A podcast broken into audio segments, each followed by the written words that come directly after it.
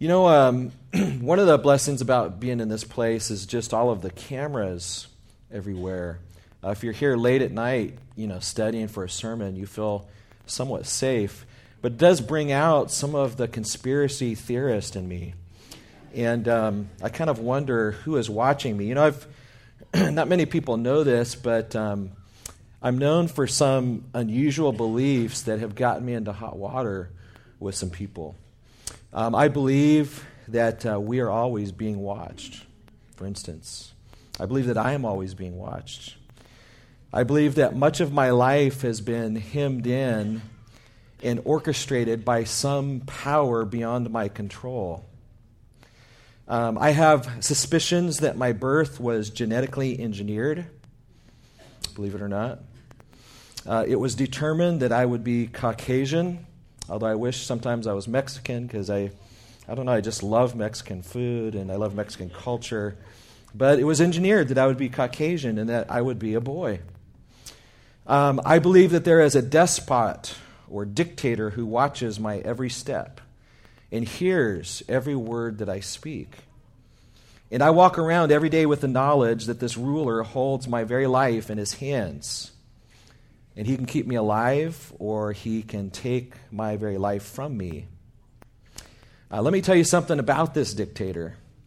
I love him. He is a benevolent dictator, he is a merciful Lord. You see, he is the Lord Jesus Christ, He is God, He is the absolute sovereign of the universe. And this morning, I want us to explore a doctrine that we see really on almost every page of Scripture. And this doctrine has been called the sovereignty of God, or sometimes a residual doctrine, the omnipotence of God. And we want to talk about this doctrine and explore it and its significance for us. And I hope in doing so um, that we will first explain what God's sovereignty means, and secondly, we will explain what it doesn't mean. And lastly, we will talk about why this even matters. What should our response be to the sovereignty of God. And in the end, I hope that we'll all walk away this morning. Here's what I'm hoping we'll walk away with with a greater fear of God, first of all, and a greater joy in the fact that a good God is sovereign and as such is able to do all his holy will. Now, I need to give um, some credits here. Um, I did not write this message by myself. My daughter, Anna Berry, had an assignment this last year to do a speech on the sovereignty of God. And so she helped me write this message. So I just want to give that out to you right away. Um, we worked on this, this doctrine together and worked on the speech. And as I did so, I was just, just reminded again of how practical and how vital it is for believers to understand and believe in the sovereignty of God. You know, if, if we don't have a biblical understanding of the sovereignty of God, there are many passages in the Bible that will be absolutely befuddling. In fact, when people attack the scriptures, when you hear various attacks that come from agnostics or atheists or people that are just laying out their various polemical attacks upon Scripture, it's frequent that these attacks come from the vantage point of seeing contradictions in Scripture. Saying, if, if your God is so in control of all things, then how can there be evil in the world? These people will set up these apparent contradictions in the Bible because they, quite frankly, do not understand that the Bible is very comfortable with a God who is in control of our lives, and yet people who are responsible for their actions. and so it's important for us as believers to understand these dual truths, this antinomy, as J.I. Packer calls it. A wonderful book on this subject that I'd recommend for further reading is called Evangelism and the Sovereignty of God by J.I. Packer. And in the introduction, he talks about this concept of an antinomy that you can have two things that are clearly true when you examine them in isolation, but when you put them together, it's hard to figure out how they go together. He says that physicists have this problem with light. Now, I'm not a physicist, so I don't really understand what the problem is, but physicists say that light can be proven to be particles, it can also be proven to be rays. And a common joke amongst physicists is that on Monday, Wednesdays, and Fridays, we believe that light is particles, and on all other days of the week, we believe that light is rays. And they can't explain how that it can, both can be true, so they call it an antinomy. It's verifiable that light is both particles and rays, even though it can't be explained at this point why that can why both can be true. And so let's take the outline is pretty simple. I want you to, if you have an insert or something on your bulletin, um, you can write down the outline. First, we're going to talk about what God's sovereignty means. That's point number one. Secondly, what God's sovereignty doesn't mean. Thirdly, what should our response be? So let's talk about what does God's sovereignty mean. and I think I have. Do I have this keyed up? I don't think so. I think I need slide one if it's available. Um, let me give you the definition here from carm.org.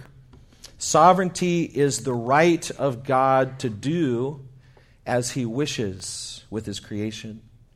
This implies that there is no external influence upon him and that he also has the ability to exercise his power in control according to his will. Do we have that yet or no? Okay. let me let me say that again. Sovereignty is the right you can just write down right of God to do as he wishes with his creation. So first of all, it's God's right um, this implies that there's no external influence upon him and that he also has the ability to exercise his power and control. He has the right and the ability, would be the two sides of the coin when we talk about God's sovereignty. So he has the right because he's the creator, but that doesn't mean that he could do anything that he wants if he didn't have the power.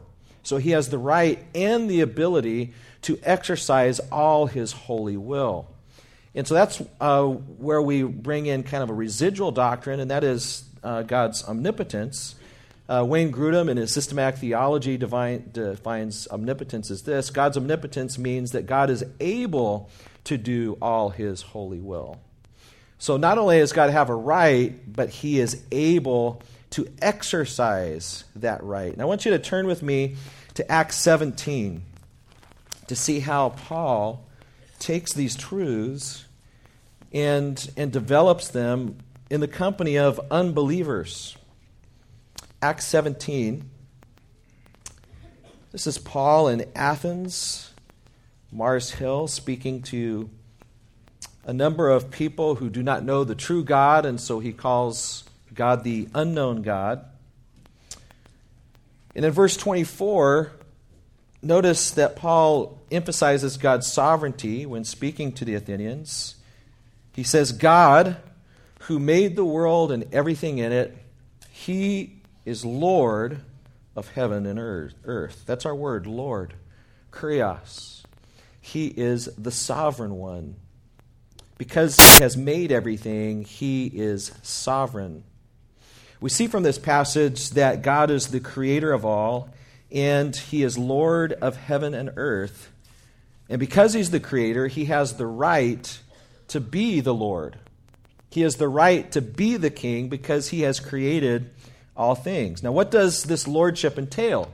Paul goes on, continuing in verse 24. He gives to all life, breath, and all things. Think about that for a moment. Everything we have, including our breath, comes from God. My life, the fact that I am standing up here on this platform today and breathing, the fact that my heart continues to beat is because God wills it. He has given to me life, and He has given to me all things. I don't know about you, but I have no memory of being in my mother's womb saying, I think I'm going to grow myself a hand, and I'm going to grow myself a second hand and I'm going to grow myself some feet and some eyes. This all happened outside of my control with no knowledge. God did not ask for my opinion. How would you like to be designed? Would you like two hands or three? He made me and he sustains me. Verse 26 And he has made from one blood every nation of men to dwell on the face of the earth and has determined their pre appointed times and the boundaries of their dwellings. What is Paul telling these Athenians? God has made every race on the earth, and He's determined when we would live and where we would live. Now, I may, I can wish myself to be Hispanic all I want. I love listening to people speak Spanish, native Spanish speakers. In fact, I, I think Spanish, you may find this heretical, but I find Spanish much more pleasing to listen to than English. Is that heretical to you? I, Spanish is one of the romantic languages, right? It's very beautiful to listen to. However, when I try to speak Spanish, it comes out very gringo-ish. And I make all kinds of crazy mistakes when I try to speak Spanish. Like when I wanted to tell some of my friends that I wanted to sing another song. And instead of saying song, I used a different word for underwears. And, um, you know, just things like that happen.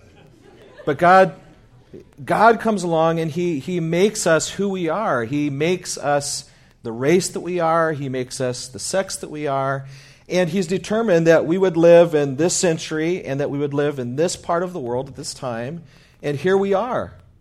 Uh, we could have been born in the 1800s. We could have been born in the 25th century. But God determined that we would be born now and that we would be here in this place. This is what Paul is telling the Athenians. Verse 28 For in him we live and move and have our being.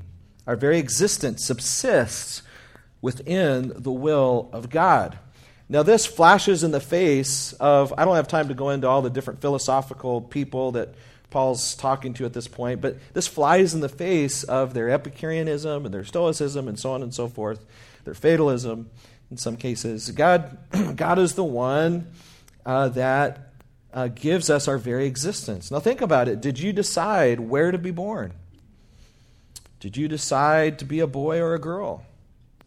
Did you pick your parents? Do you sustain your own heartbeat right now? Answer No. Then who does? According to the Bible, God has determined all of these things for you without even asking your opinion. How dare he? He, he can dare to do that because he is your creator. And he has the right. He has the right, and he is able to do it. He is the God who, as Paul says in Ephesians 1.11, who works all things according to the counsel of his own will. Think about that. God works all things according to the counsel. Who does God counsel with? His own will. God takes counsel with himself. He never sought your counsel on any of these matters. He only takes counsel from himself. Now, if you or I only took counsel from ourselves, what would we call that? Pride and stupidity, right? But God, because He is all wise and because He is God and He is other than us, He can and must take counsel from Himself alone. He's God, right? Uh, so, this is part of what the Bible means when it holds God up as sovereign. This isn't a exhaustive uh, uh, covering of this doctrine, but this is part of what it means. What Paul says here is God is He is uh, able to do all of His holy will, and He has the right. He has the right and ability. Can you guys say right? Say ability. That's in summary what we're talking about. When we say when we talk about God's sovereignty, we mean that God has the right and the ability um, to do all of His holy will. Now let's look at the second thing. What is God's sovereignty? What um, let's talk about what God's sovereignty doesn't mean. Uh, if we're not careful, if if we're not care- careful to look at the whole counsel of God, we could come to really crazy and inappropriate conclusions about God's sovereignty. And you see this happen all the time when people criticize the Bible, they try to point out contradictions. You even see it just in the thoughts and writings of believers um, who don't seem to understand what God's sovereignty doesn't mean. Let me just suggest that God's sovereignty does not mean that humans lack moral responsibility before Him. In the Bible, God's sovereignty never contradicts human responsibility, but everywhere juxtaposes it and supports it.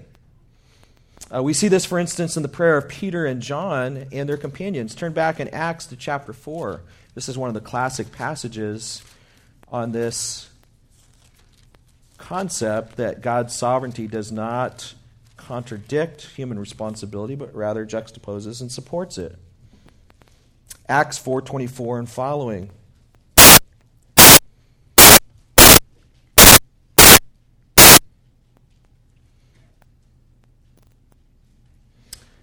Let's see.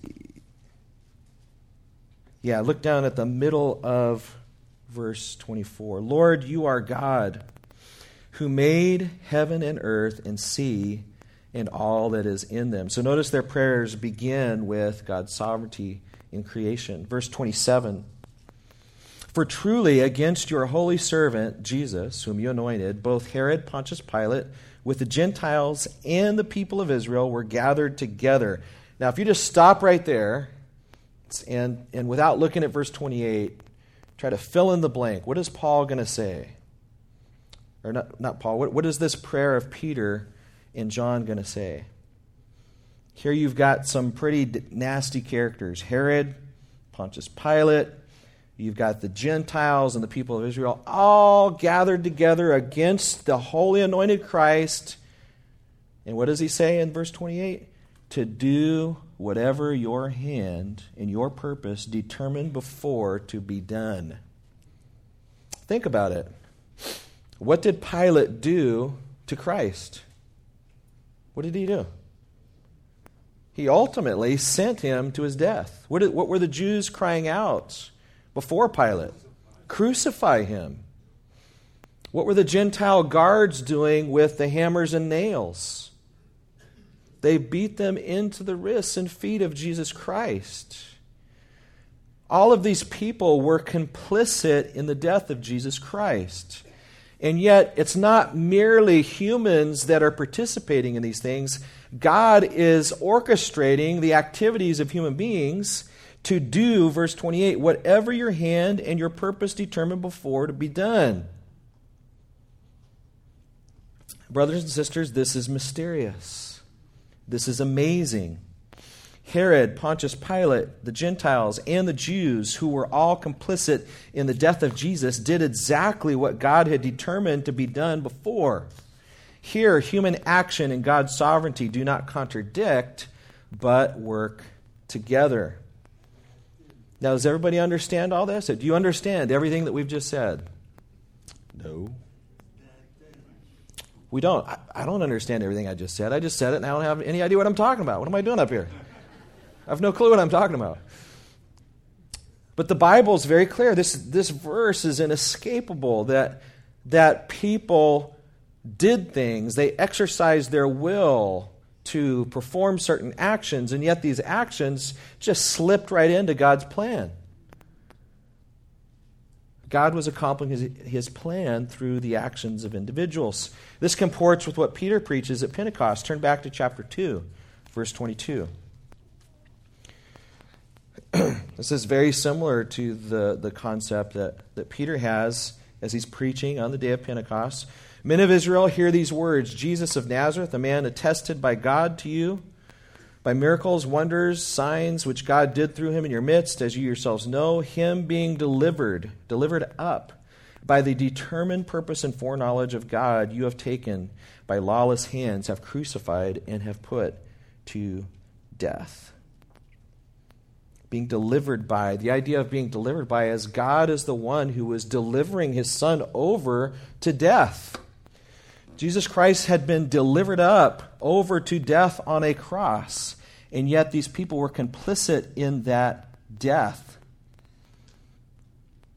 Him being delivered by the determined purpose and foreknowledge of God, you have taken by lawless hands, have crucified and put to death. Was the cross an accidental tragedy? Was the crucifixion plan B?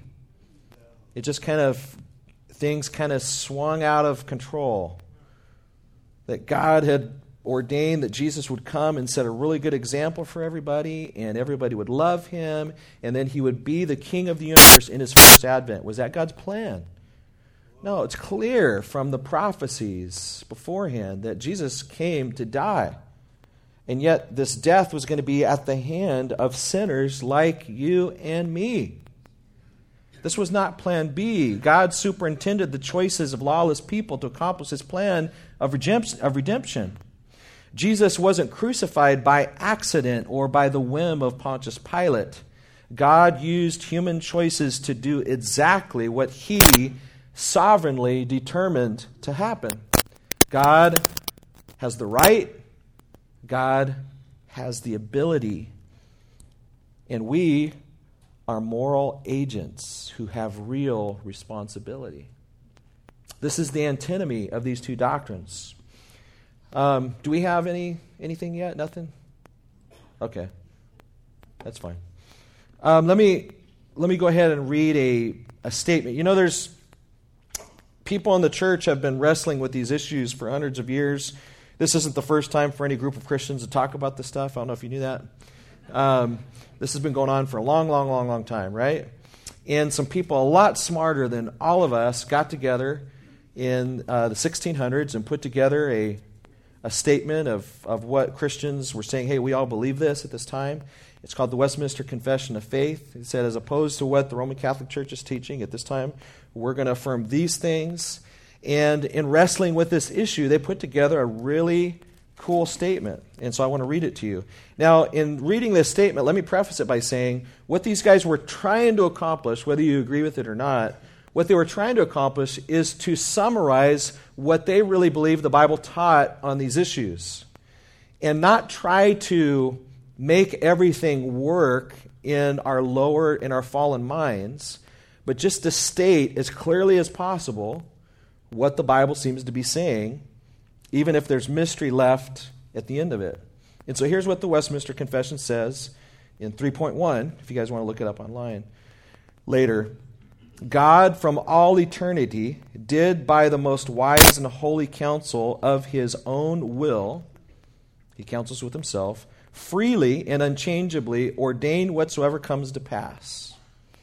God has ordained whatever comes to pass. Yet, so as thereby neither is God the author of sin, nor is violence offered to the will of the creature, nor is the liberty of contingency of second causes taken away, but rather established. Okay, what does all that mean? God ordains, just like it says in, in Acts 4 and Acts 2, God has predetermined all the things that have come to pass, right? Including the death of Jesus Christ, the highest example. And yet, in doing so, God is so magnanimous and so far above any of us that He's able to accomplish all of His holy will um, without violating human contingency, without violating human responsibility. In fact, He uses human responsibility to get His will accomplished. So that's what it means when it says, without, uh, nor is violence offered to the will of the creature, nor is the liberty of contingency of second causes taken away. Contingency of second causes is just a big fancy word, word for saying that there are things that happen underneath the sovereignty of God that we are responsible for and culpable for. That's what the, the writers were trying to, to establish this concept of second causes. And in doing so, all they're trying to do is summarize Acts 2 and Acts 4 and other such passages that God is entirely in control of all things, and yet humans are responsible for their actions, and they are held culpable for those actions. Now, um, this helps us understand what we don't mean by God's sovereignty. God's sovereignty does not mean that human beings lack moral responsibility. Rather, his sovereignty is everywhere established through the means of human agency. His sovereignty is everywhere established through the means of human agency. Now, in my mind, this is actually one of the greatest apologetics that the Bible is divine and not a human fabrication. How can that be? What, what do I mean by that? Look at, look at virtually all religious literature throughout the entire world. You know, Christianity is not the only religion or philosophy that tries to deal with this issue of human responsibility and God's sovereignty. Everybody has to deal with it. This is something that's been going on since the beginning of time. Where did evil come from? Who's in control? Is everything ultimately just dependent upon me and is everything flying out of control? Should we all just become postmodernists that there's really no control of anything? We've just all evolved from the slime and things are just accidental and spinning out of order. How did any order come out of anything? Is there any control of all things? If you look at a lot of the Eastern religions and philosophies, they tend to, to side on the side of fatalism. The idea that everything is con- controlled, you really have nothing to offer, you're just recycling your life over and over and over again. This is what the Stoics uh, believed that Paul was debating. They just said that everything's being relived. Time is cyclical. In fact, this is a very popular philosophy today. If you go take any philosophy class today in your average university, they're going to argue against the concept of linear time. Anybody had any philosophy classes lately where they're arguing against linear time? Nobody? Come on. Okay, there we go. A few people. time is all secular. It, it, we're just recycling over and over and over again. Um, the, the concept of linear time is something that's been foisted upon us by Christianity. Um, so, so the East is, is purely on the side of fatalism. The West is almost entirely in the side of absolute um, free will. The idea that human beings determine their own course, and that if you just believe and you just try hard enough, you can change the course of history. And you put your mind to it, you can do anything you want to do. And that's what we as Americans totally buy into. That's our philosophy. is you and I are ultimately determinative of everything that comes to pass. The Bible does not do either one of those. The Bible does not side with absolute free will. The Bible does not side with fatalism. The Bible teaches that God is entirely sovereign over the universe, and yet humans are entirely responsible for their actions. And the Bible says things like this The secret things belong to the Lord, but the things revealed to us belong to our and our children, us and our children. 29 29, you got it. The Bible is very comfortable with this concept of antinomy and mystery, and this is one of the greatest, I think, apologies or supports of the divinity of Scripture. As is that if you or I were to write the Bible, we would have written it. We would have either written it fatalistically or according to Western philosophy, but the Bible doesn't come out that way. So let's talk about our final thing. We've talked about what's what do we mean by God's sovereignty? What do we not mean by it? Thirdly. Um, what should our response be to the sovereignty of God? So what? Why does this matter? First, I want to suggest that God's sovereignty should arouse in us a sense of great fear. That you and I are at the bidding and will of a sovereign that is massively powerful. He is incredible in his power. Paul finishes his evangelism when he's talking to the Athenians. He spends all this time talking about God's creation and his power and his sovereignty.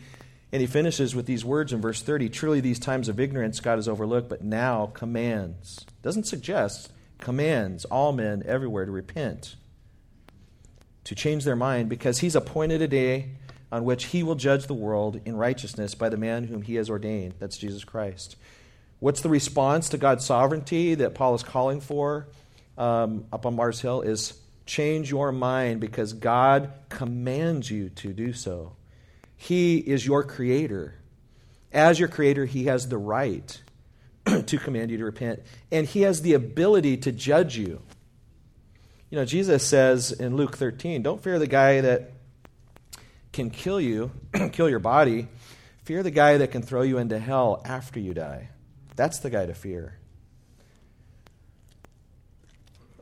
That does bring me great fear in a, in a biblical sense. Hebrews 9.27, I'll share this verse frequently when I'm evangelizing. And it's appointed for men to die once, after this the judgment. So Christ was offered once to bear the sins of many. It's appointed for men to die once. By whom? By God.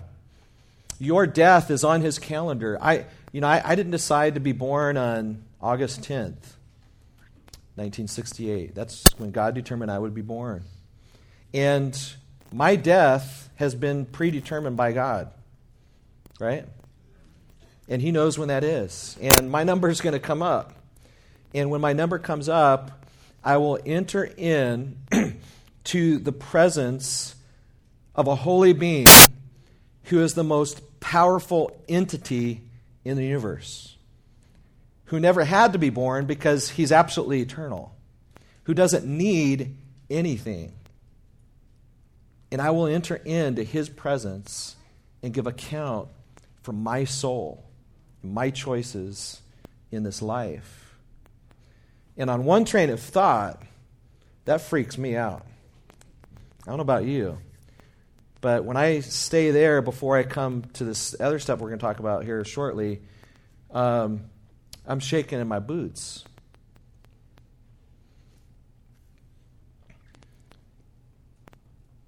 Hebrews 10:31 says it is a fearful thing to fall in the hands of the living God. But secondly, God's sovereignty should not just arouse in us great fear, but it should arouse in us great delight. If we really understand God's sovereignty biblically, for the Christian, this should bring incredible delight. Psalm 2:11 says, "Serve the Lord, serve the sovereign with reverent fear and rejoice with trembling." These are not mutually exclusive concepts in the Bible that we can fear and rejoice at the same time. Verse 12 of the same psalm says, "Submit to God's royal son." Uh, what joy for all who find protection in him. Isaiah 6 1 says this The Spirit of the sovereign Lord is upon me. This is New Living Translation. Because the Lord has appointed me to bring good news to the poor, he has sent me to comfort the brokenhearted and to announce that captives will be released and prisoners will be freed. For he has sent me to tell those who mourn that the time of the Lord's favor has come and with it, the day of God's anger against his enemies. On the day of the great and awesome day of the Lord, there will be great rejoicing over God's people who have repented and who have responded to the gospel and repented of their sins. But those who have not repented will come into the presence of an almighty, holy God with utter terror in their hearts. But Jesus would have you this morning not remain in terror, but come to God who offers you his love and peace through Jesus Christ. If you would repent and call upon him and ask him to forgive you of sins, he is willing. He's not willing that any should perish, but all should come to repent and know him. Let's talk about some things that we need to keep in mind when we talk about this doctrine as we conclude. Number one, don't go beyond what the scriptures say. I've heard people on both sides of this issue go way beyond what the scriptures affirm. The Bible clearly affirms that God has the right and the ability to do all his holy will, and that he, it's clear that he's done so throughout the pages of history. And yet we need to be careful not to bring this to unbiblical levels. um, at the same time, we be, need to be careful not to compromise in unbiblical levels. The secret things belong to God. There are things that are not revealed to us in the pages of Scripture, those belong to the Lord. But those things which are revealed belong to us and our children forever, that we may do all the words of the law. so, what we see revealed, we, we rejoice in and we do. So, don't compromise. Don't explain away passages. Don't look at passages that clearly affirm God's absolute control over the cross and try to explain that away. Don't look at passages that absolutely affirm man's responsibility for his moral actions and explain that away. Don't misuse this doctrine. The Puritans would speak of the right use of doctrine. If you study any of uh, old Puritan sermons, they would normally start off with uh, here's the exposition of the doctrine, here's the scriptural passages, and then they would always get into its uses. And when they get to the uses part, um, that's kind of what we would think of as application. but Puritans would always be careful to talk about the right and wrong uses of a doctrine. Um, so when you come to like God's sovereignty, one of the wrong uses of this doctrine is to excuse your own sin and blame it on God. Right? I've, I've seen this a number of times in my own heart, first of all, and then also in counseling. Um, counseling with you know people who you know uh, somebody who's committed adultery on their spouse, and um, and and it's in the past, and they'll say, well, you know, God's sovereign. I, there's nothing I could have done that was in his, in his sovereign will. No, buddy, you could have done something. God makes you responsible. That's not how you apply this doctrine. Um, you are a responsible moral agent. you know, David, when he committed sin with Bathsheba, um, he was getting run out of town by his own son as God had prophesied. And up on a rock, there was this prophet that was throwing stones down at him. Not a prophet, like, it was actually a crazy guy, um. And he's throwing rocks down on David's head. And David's mighty men are like, hey, just give me the order and I'll go take that guy's head off. And David says, no, no, no. The Lord has sent him to buffet me. He, he, he was remembering that, you know, these are consequences. I'm getting run out of town because of my sin with Bathsheba. And if God wants to send a crazy guy to throw rocks on my head, so be it. I'm the one that's, that messed this thing up, right? And so he's receiving God's discipline in his life, even though he had been forgiven. Uh, worry and regret can be one of the ways that we misapply or don't apply um, God's sovereignty.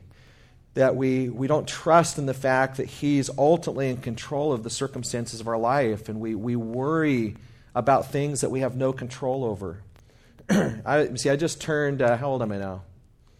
46, is that right?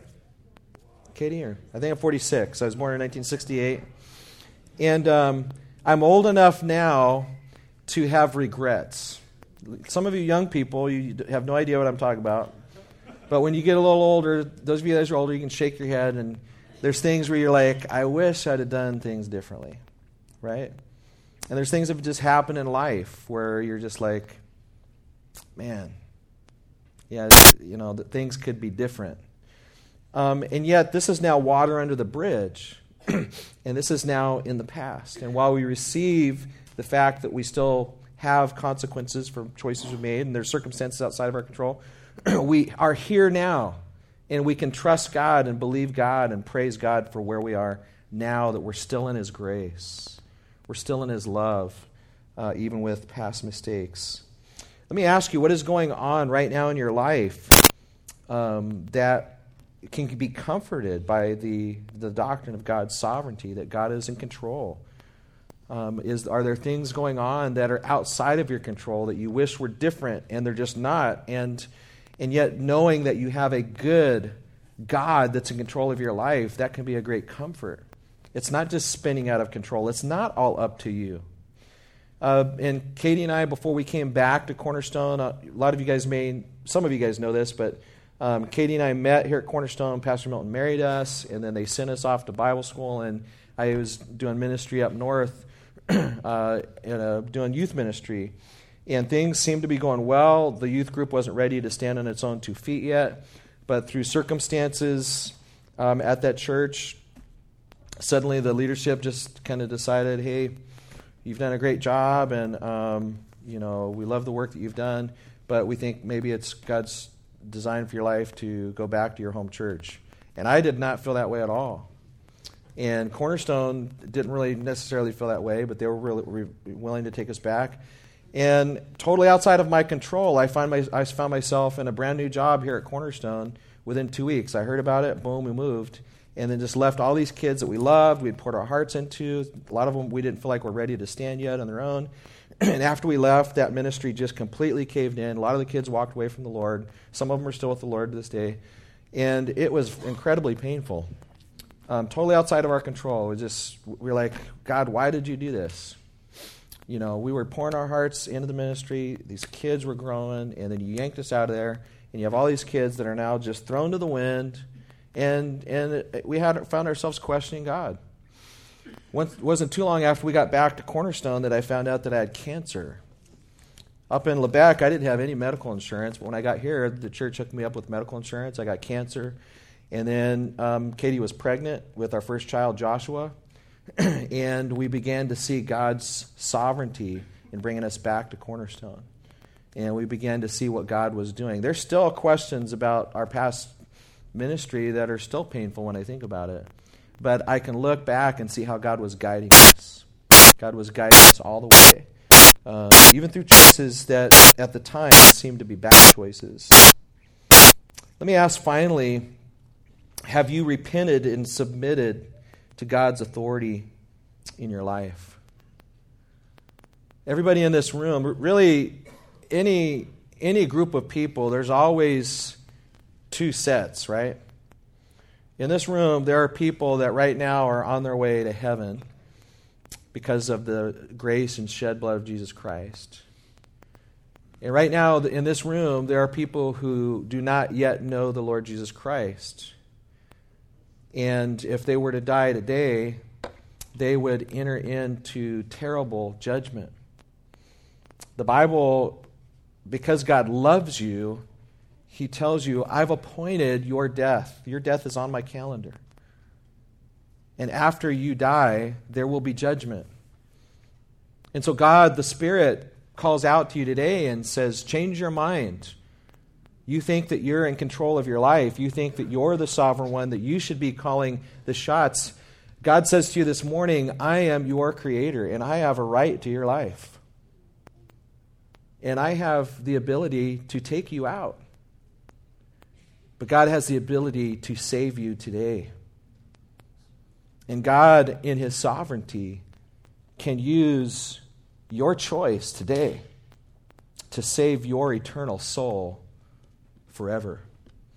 Will you call upon the Lord Jesus Christ and believe in him? Will you call upon him and say, Save me from my sin? I repent of my independence. I repent of thinking that I'm in control of my own destiny, that life is all about me. I want my life to be about you. Forgive me of my sin. Will you do that today? Let's pray. Our Lord, we thank you that you are such a good God, and that when we just consider our lives, those of us in this room that know you, we can think of so many circumstances that you orchestrated to cause us to be at a place at a certain time.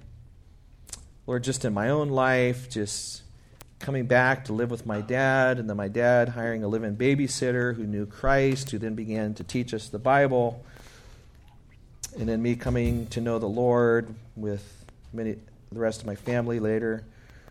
Lord, we see your sovereignty in our lives, and we thank you, Lord, that Lord, if it were up to us, we would have never sought you. There's none who seek you, no, not one. And we love you because you first loved us.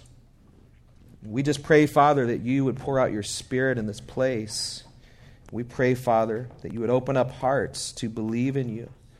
We pray, Lord, that there would be some today that would recognize their rebellion against you and their need for Christ and the eternal nature of their soul, that they must go somewhere forever, and you determine that.